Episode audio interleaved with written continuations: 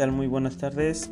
Hoy 15 del mes 10 trabajaremos un poco sobre lo que es el tema del neurodesarrollo. Nos dicen que entendemos el término neurodesarrollo como el proceso de la evaluación y crecimiento del sistema nervioso y del cerebro particularmente. Desde el comienzo, desde el cigoto hasta la muerte, el cerebro va cambiando de manera paulatina, dinámica y constante, atravesando muchos estados que se irán caracterizando por algunos elementos comunes y también diferentes.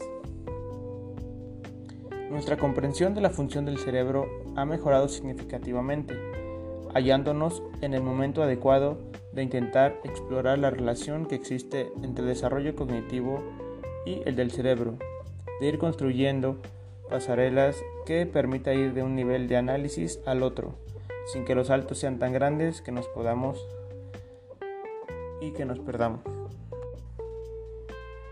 El objeto propio del neurodesarrollo cognitivo o de la neuropsicología infantil o del desarrollo da igual cómo se etiquete.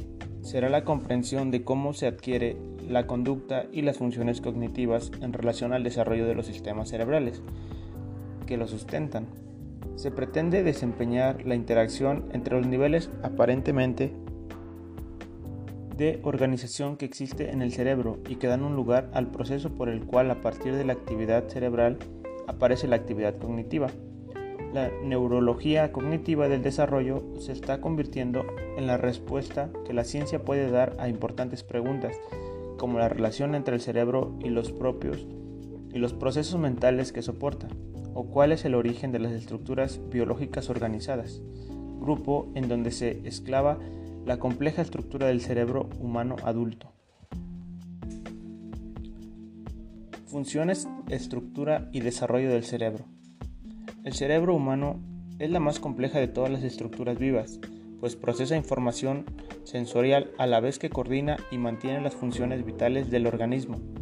Hasta un billón de células nerviosas, neuronas, trabajan unidas a través de impulsos electrónicos para coordinar las actividades físicas y los procesos mentales que distinguen al ser humano de otras especies. Es una masa gelatinosa que pesa aproximadamente 1.4 kilogramos, dependiendo del peso corporal y el sexo de cada persona. No obstante, no hay conexión entre el peso del cerebro de un individuo y su inteligencia. El cráneo tiene tres membranas llamadas meninges con líquidos cefarraquide.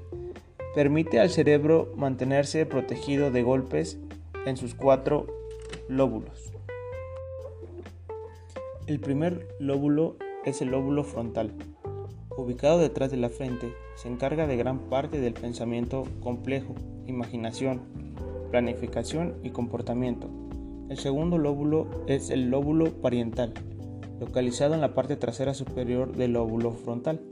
Alberga a la corteza sensitiva, procesa los mensajes relacionados con el tacto, gusto y temperatura. El lóbulo temporal, sustituido detrás de cada 100, alberga de la corteza auditiva y se encarga de la comprensión del lenguaje, Asimismo interviene en la memoria y en las emociones. Y por último, el óvulo occipital. Está en la parte posterior de la cabeza. Controla la corteza visual que procesa lo que vemos. Ahora hablaremos sobre el sistema nervioso y las neuronas. El sistema nervioso se presenta en el cuerpo como una red de comunicaciones muy complejas, formada por inmunidades, células rectoras las neuronas. Las neuronas son células con numerosas prolongaciones que constituyen una vasta red de comunicación. Una neurona está formada por un cuerpo celular y soma del que emana una fibra principal, el cilindro eje o axón, y varias ramas fibrosas o dendritas. Algunas neuronas son las sensitivas reciben el estímulo a través de las dendritas lo transforman en impulsos nerviosos y lo conducen al sistema nervioso central, constituyendo las vías aferentes formadas por los nervios sensitivos. Las neuronas motoras conducen impulsos nervios hasta los músculos, glándulas u otras neuronas, constituyendo la vía eferentes formadas por los nervios motores.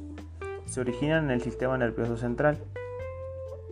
Y por último, las interneuronas funcionan como nexo entre neuronas sensitivas y motoras y las otras interacciones. Estas localizadas dentro del sistema nervioso central. Esto es un poco de lo que pudimos ver de este tema. Eso sería todo, licenciada. Gracias.